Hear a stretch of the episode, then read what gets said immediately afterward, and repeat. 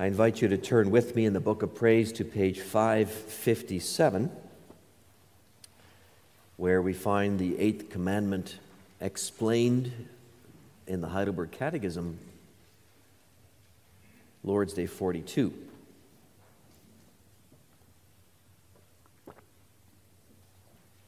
The eighth commandment is, of course, you shall not steal. Question 110 What does God forbid in the eighth commandment?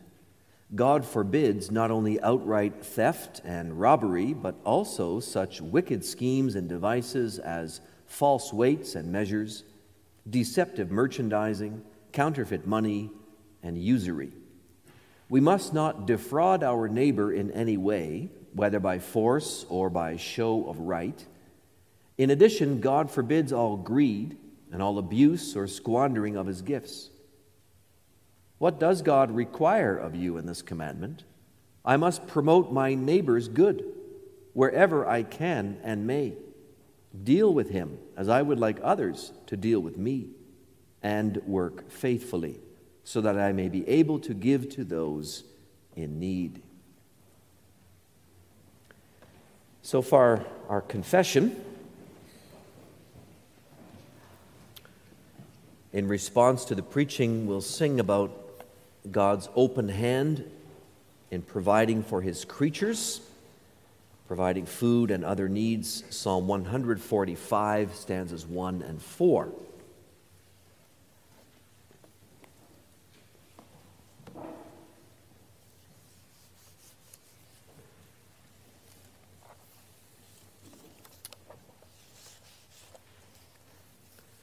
Brothers and sisters in our Lord Jesus Christ, why do you work? In this worship service, we've already spent some time praying for God's blessing over the labor of our hands, particularly that He would bless the planting of crops and the growth of crops in the fields, and all the work that goes into the production of food. So, the answer to that question, why we work, might seem fairly simple. Well, we work so that we can eat. And certainly there is truth in that statement, but could it be that we are mixing up the result with the purpose? Mixing the result with the actual, real, true reason why we set out to work. For example, if your family decided to visit, say, the residents of Harbor Home once a month on a Saturday, you kind of said to yourselves as family, that's what we're going to do. We're going to go there and visit. We'll play games with them. We'll hang out with them, with the residents. Your purpose in doing that would be to bring them some cheer, to lift up their spirits, to be a blessing to them. That's the, the reason you would go there every once a, once a month on a Saturday. But as you make your monthly visits, you may discover with every visit that you find the staff being very kind and cheerful toward you. They provide coffee or tea uh, along with some very sweet snacks, and you, you come to love those snacks. And they do this every time you come, you get drinks and snacks. Well, that's a result of your decision to visit the folks at Harbor Home, but that's not the purpose. That's not the reason you go there, right? That's what you could call a side benefit. But you're setting out to accomplish a different goal. Well, as we turn to the eighth commandment this afternoon, we find that our daily labor is involved in this eighth commandment. Stealing, we're not to steal. Stealing involve, often involves taking away the labor from somebody else's hands. And the opposite of stealing is to give, to give generously out of the labor of our hands. So it's actually a very important question, the one we started with why do we work? And the Lord Jesus, we find, both teaches us why and models for us how to obey this eighth commandment in our daily labor. And So I bring you this word of the Lord follow Jesus. Follow Jesus in working faithfully for the King. We'll see two things we are to eat, to work, and work to please. Our catechism, maybe you noticed that, mentions this, uh, the whole business of working at the end of question 111, answer 111, and speaks about its purpose, but in doing so mentions nothing about working to eat. There we confess, I must work faithfully so that I may be able to give to those in need. Our tendency, I think, is to have the opposite impression I work to be able to provide for my needs. I work to provide for my family.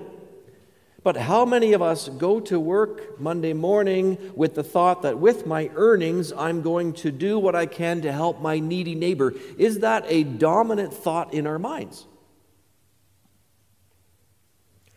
Certainly, in the broader world, this is a foreign concept to many. If you ask your neighbor, why do you work? They might say, well, I work to put food on the table. I work to pay the bills. I work to put clothes on my children's backs and a roof over their head. If I don't work, how will I eat and my family? If I don't work, how will I have a home to live in and who will put clothes on our backs? There's a direct connection between working and our needs, between working and eating. And so many just grow up thinking that I go to work so that I can eat.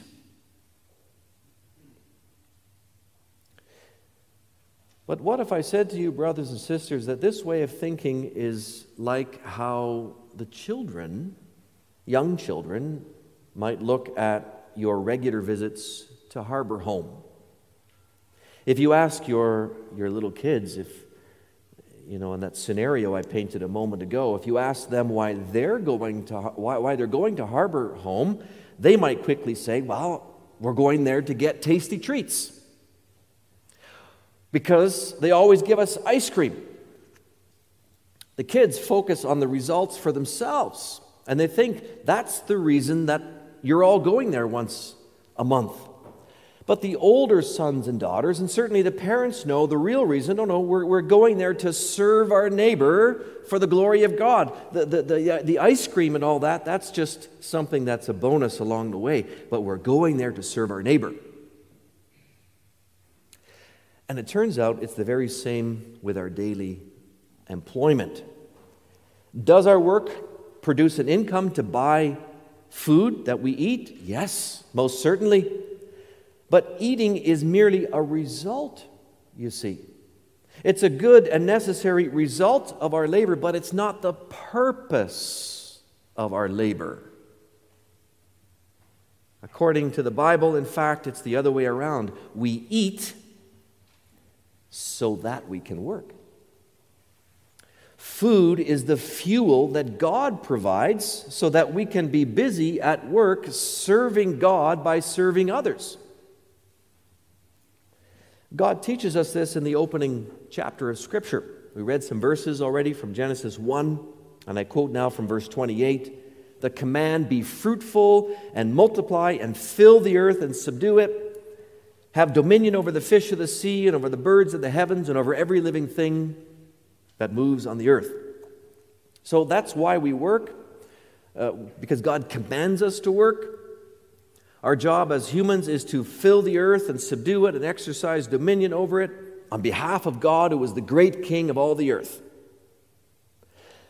When we go to work each day, whether it's at, out there in an office or at home or at school, wherever, then we are obeying that creation command. And then listen to what God says in the very next verse, verse 29 Behold, I have given you every plant yielding seed that is on the face of all the earth, and every tree with seed in its fruit. You shall have them for food. First, food is given to Adam and to Eve before they go out to work. God provides the food necessary so that man can do his work. The reason we eat is so that we can labor.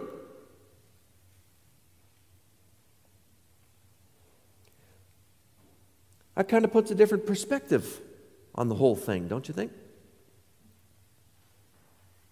On our work, a different perspective, but also on our food. Most of us, I think, like food. Some of us find that we like food a little too much. We turn to food more than we should so that it ends up doing our body harm.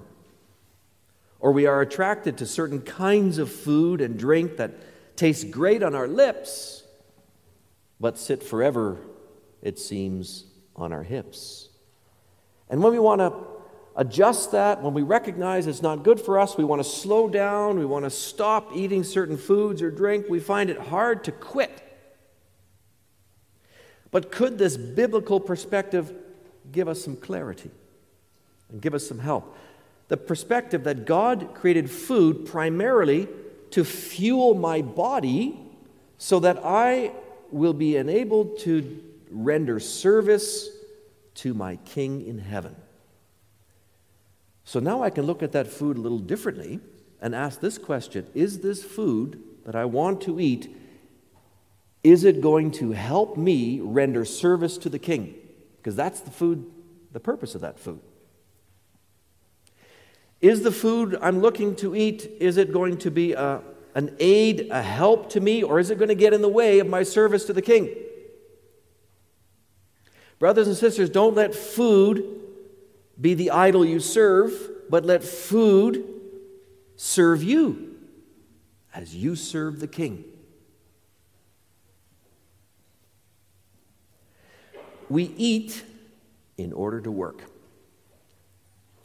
Maybe that still sounds a bit strange, so let's see the same pattern elsewhere in Scripture, because it's not unique to Genesis 1.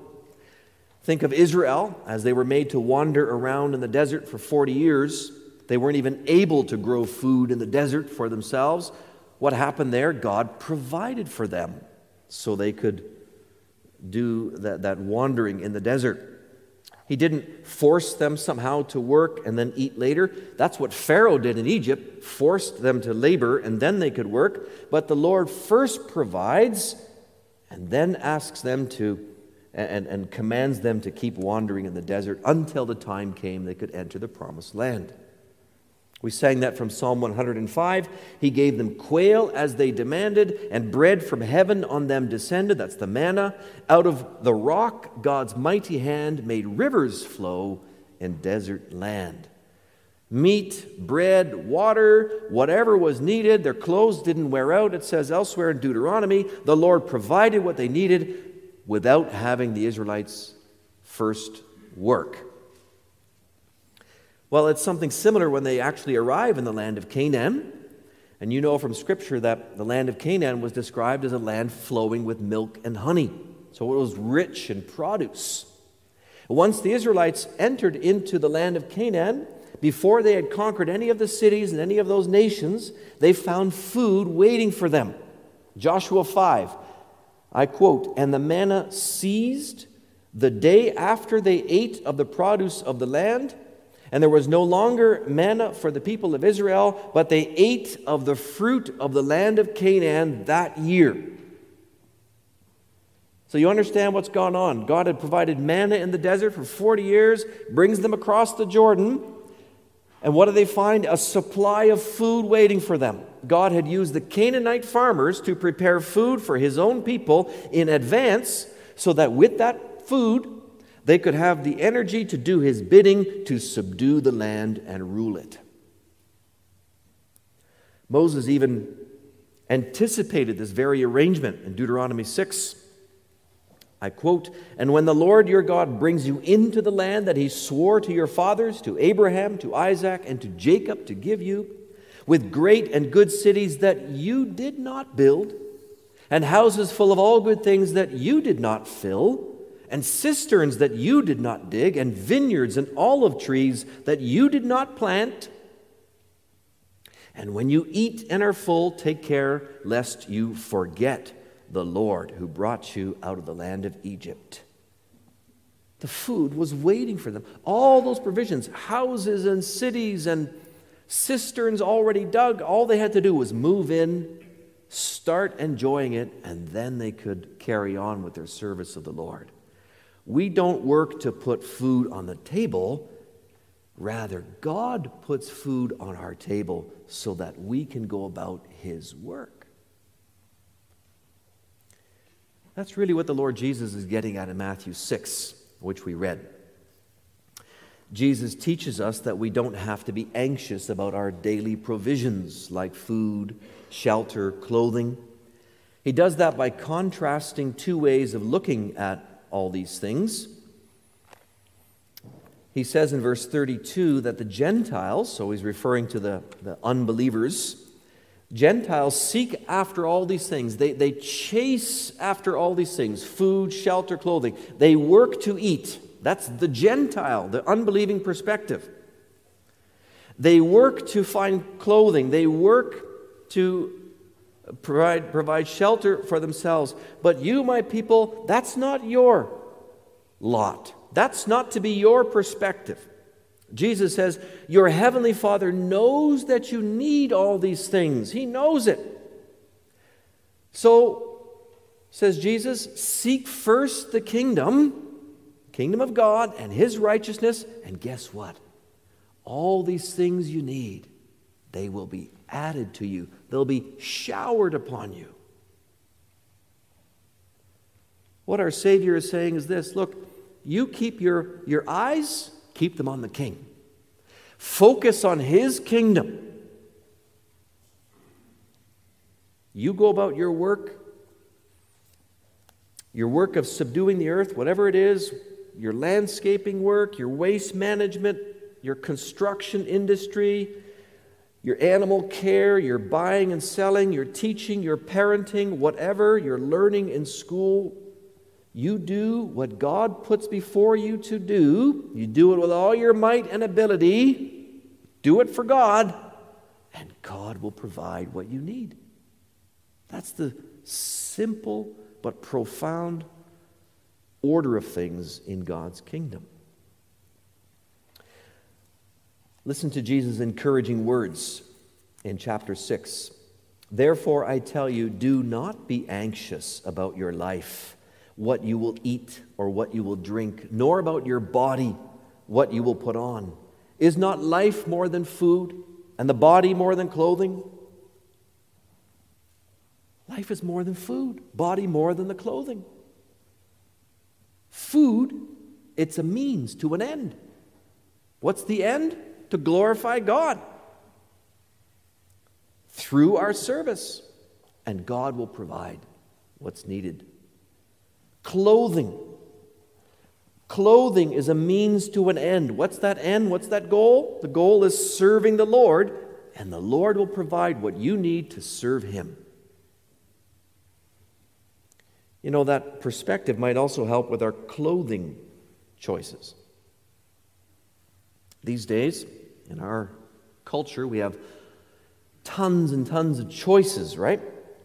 Lots of options, and we have lots of money to buy clothing with. But do we stop to ask when we're faced with those choices is the clothing I, I want to buy, is it going to help me in my service of the Lord? or is it going to hinder me?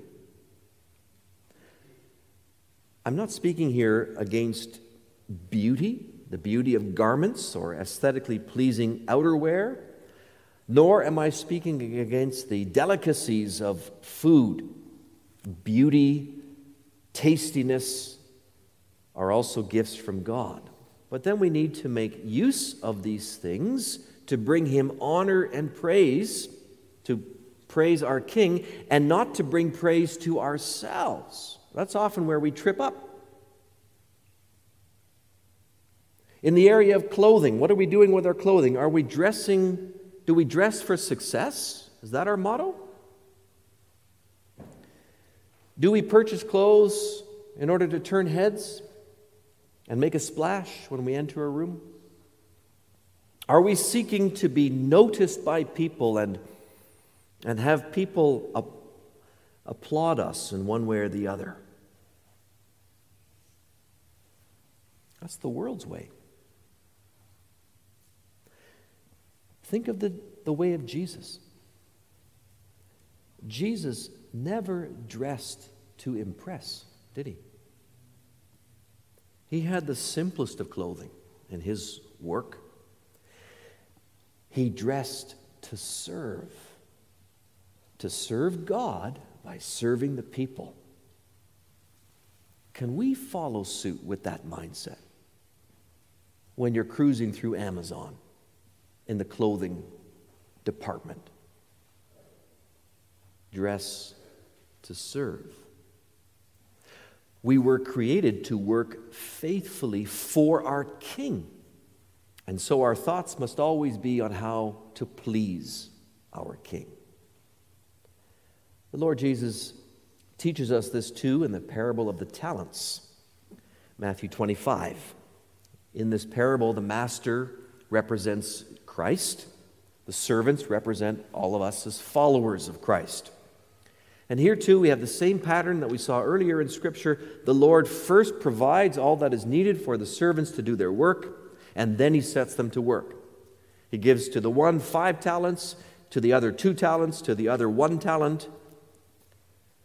To each is provided according to both the need of the individual and the wisdom of the master, the wisdom of God. Not everybody gets the same, either in material goods or in abilities or personal giftings. It might be worth pausing over that for a moment. It's easy to be jealous of another person's abilities, isn't it? Don't you ever wish sometimes that you could do this or do that like some other person you know who does that thing really, really well? I wish I could draw. I wish I could do artwork like so and so. I wish I could do math like that person can. I wish I knew how to fix a car like my mechanic does. I wish I knew, I wish I had the ability to speak in public, and you can go on and on. Yet God does not promise you or me just any gift that we might desire. No, He bestows on us certain gifts.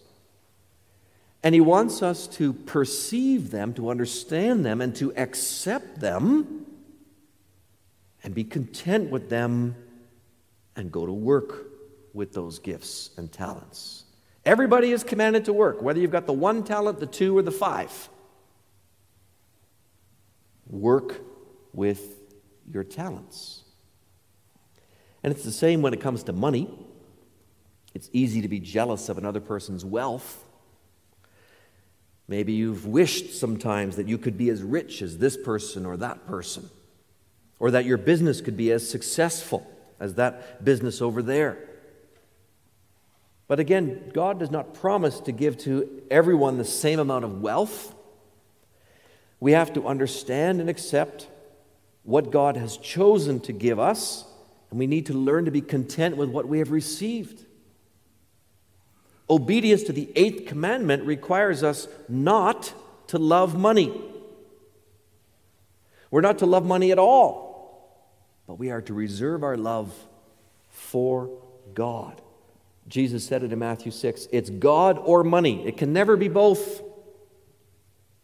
If food and clothing are a means to an end, so is money a tool. Is your money, brothers and sisters, along with your talent, are they being put to use in service of our God and King? That's the main point of this parable in Matthew 25, isn't it? Two servants are faithful in serving their master. They set out right away using what was given to them, and before long, they have made more money for their master. Do you notice how everything in, in this parable centers around the master? And if we think of how this pertains to real life, if we think of God and what God does for each of us, what God gives to us, what God asks of us, is it not even more obvious that it all centers around God, everything that we do?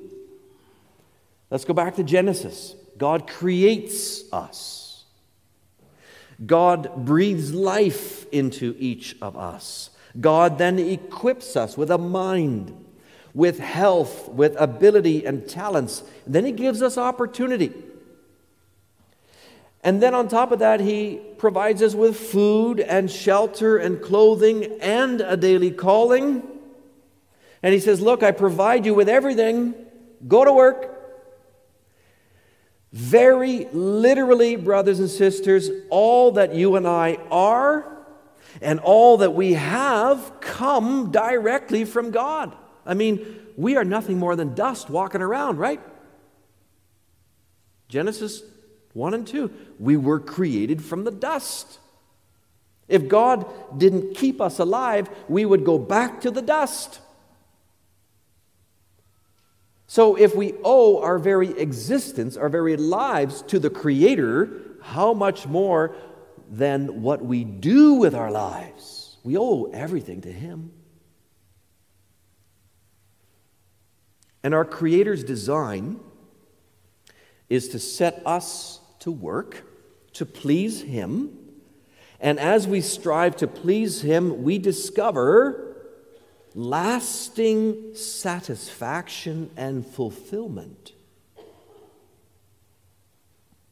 This is, the, this is what the third servant didn't understand, and frankly, he didn't want to understand, did he? He simply refused to work for the king. He had no desire to please his master. In fact, he tried to put the blame on his master for his own disobedience. I knew you to be a hard man, said that third servant, reaping where you did not sow, gathering where you scattered no seed. So I was afraid, and I went and hid your talent in the ground. He's blaming God. That sounds like the Garden of Eden all over again, doesn't it? Was this master really a hard and unreasonable man? Had he done that servant uh, uh, an injustice by asking of him what he asked of him? Had he not equipped the other two servants with talents and ability to do what he asked of them? And had not the other two servants done exactly what was asked and flourished in doing so?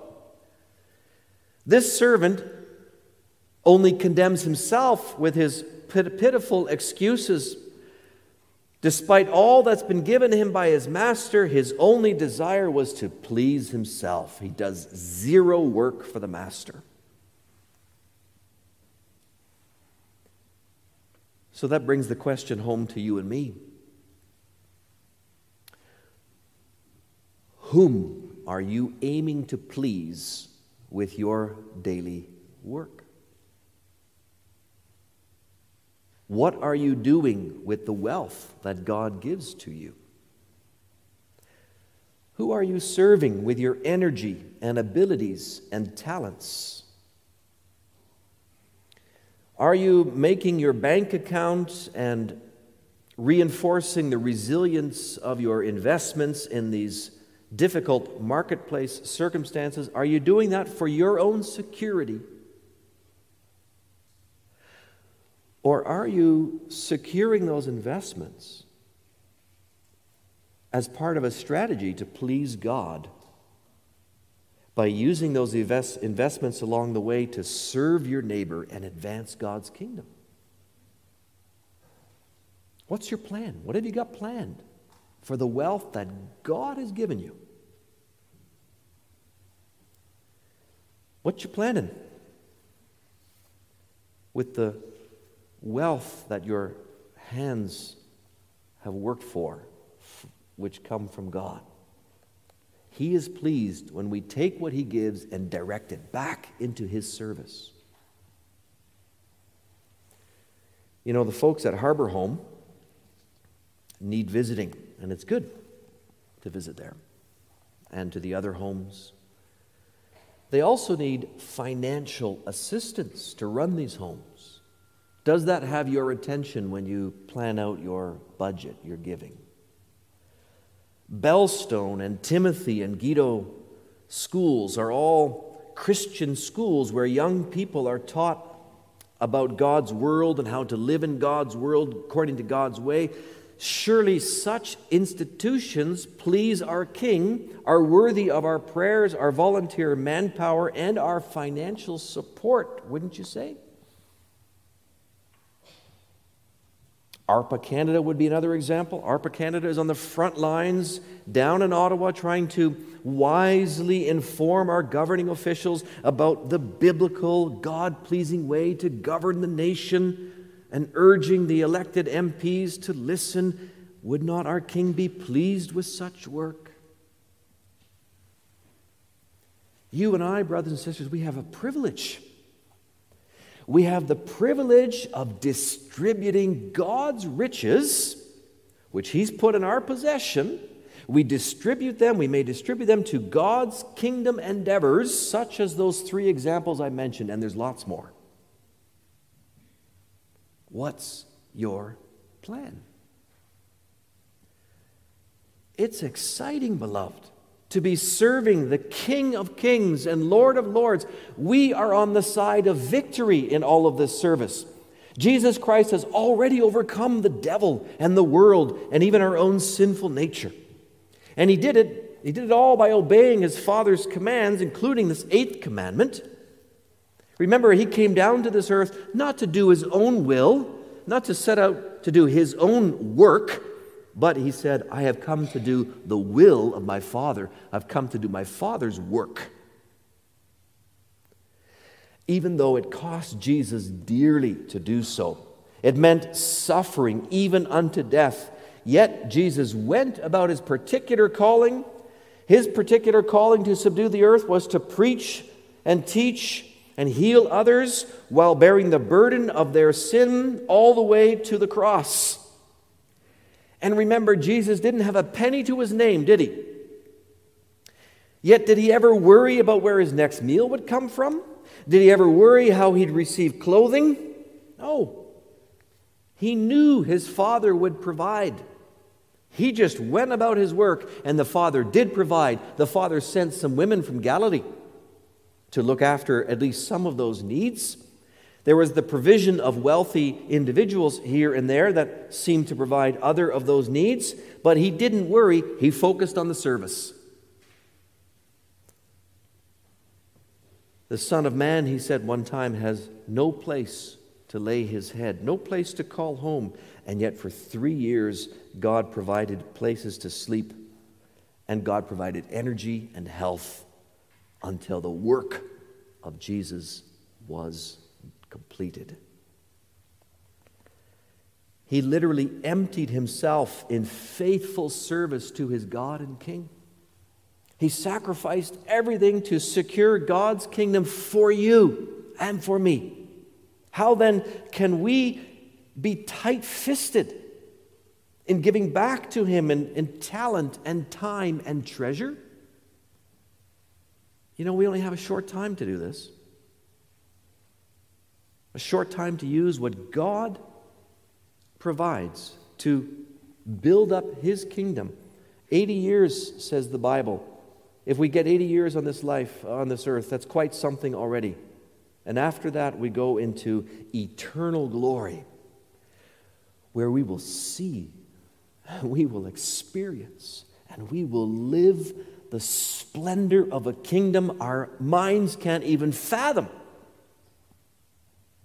Even the richest man on earth has nothing compared to the splendor that's coming. So don't be hesitant to use whatever God has put into your hands to be rich toward God.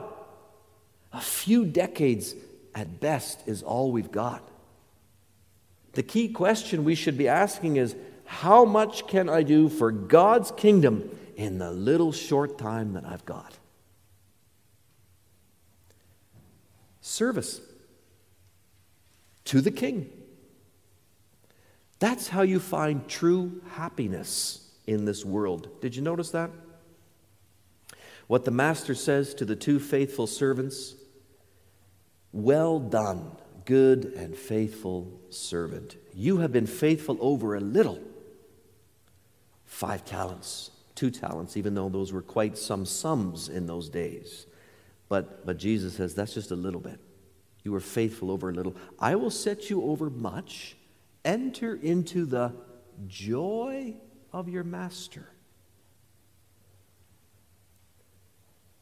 The two were busy then on earth, you could say. They were busy with eagerness and faithfulness out of a clear love for their master. And their reward? Their reward was the joy of still greater service in the next life. With greater joy. Let that be your aim too, beloved. Serving God, your King, that's not a drudgery. That's not a slavery. For in Christ he has made you daughters, he's made you sons of his Father, sons and daughters well loved, well provided for. So go and serve then, like the princes and princesses you are. Serve with dedication, with zeal, with love, and you will know already now, you will know the joy of your master. Amen.